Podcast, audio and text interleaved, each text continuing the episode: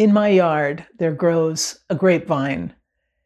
When I first moved to this house, I was eager to see the growth that would soon come about for this stark, naked, woody vine that was doing nothing of itself at that point in the year. After waiting through the whole summer, I began to see fruit, growth, and I'd check under the beautiful lush green leaves each day to see had more developed.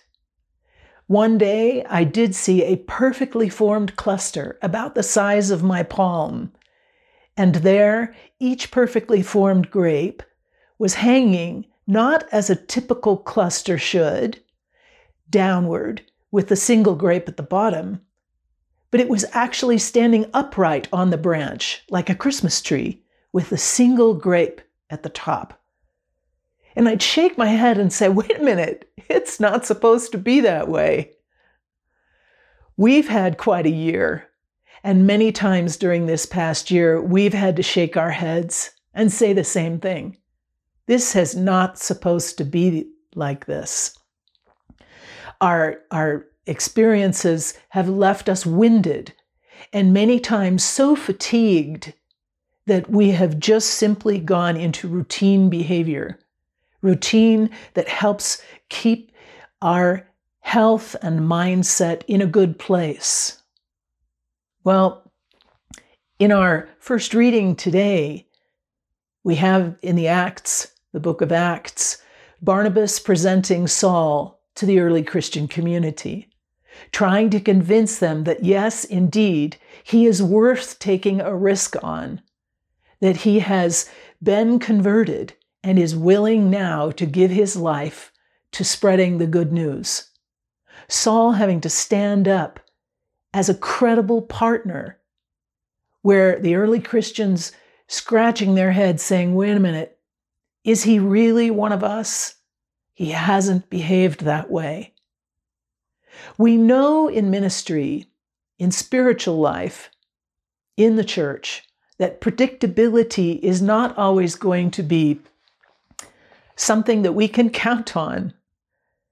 People are erratic, and the Spirit of God is absolutely organic and does not conform to any kind of guide or mindset that we have that would contain her.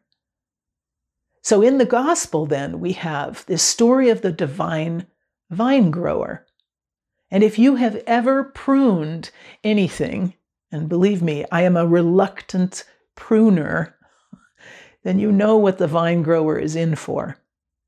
So often, when I place my blade on the vine or on the rose bush in late winter, I do so with hesitancy. Why would I want to cut something that looks so good and healthy at this point? But it's always with the knowledge that for the health of the bush, for the health of the flower, the tree, that the pruning must be done. And so the vine grower goes about his business, pruning, clipping, guiding, teasing growth along the trellis of our lives. We have the example of this in the gospel, the words are that the vine grower cuts both the good branches and those that are not bearing fruit. I don't know if that struck me as hard in the past as it does this year. That we don't have the freedom to be able to present ourselves to God and say, ta da, this is the part that I'm most proud of this is the part of myself that I really would prefer you not to prune. When the, the vine grower prunes the vine, prunes us, the good as well as that which not bears fruit will be pruned. We're going to get cut either way. But ultimately, I think what strikes me is that this is there's no way I can go forward unless I trust. It has to be about trust. And it's easy to say that I will trust someone, I'll trust you. if ultimately I see the logic in what is being proposed. But when there is no logic about the pruning process or no logic in what I am being asked to surrender or release control of, the trust is that much more difficult. Our lives are a partnership, a partnership with an unpredictable God, a God whose love can be counted on, but the way this God behaves in our lives will be spontaneous, will be unpredictable. And if I can learn to live with a loose grasp, not clinging to what I really want to be, then I can allow what is, what will be.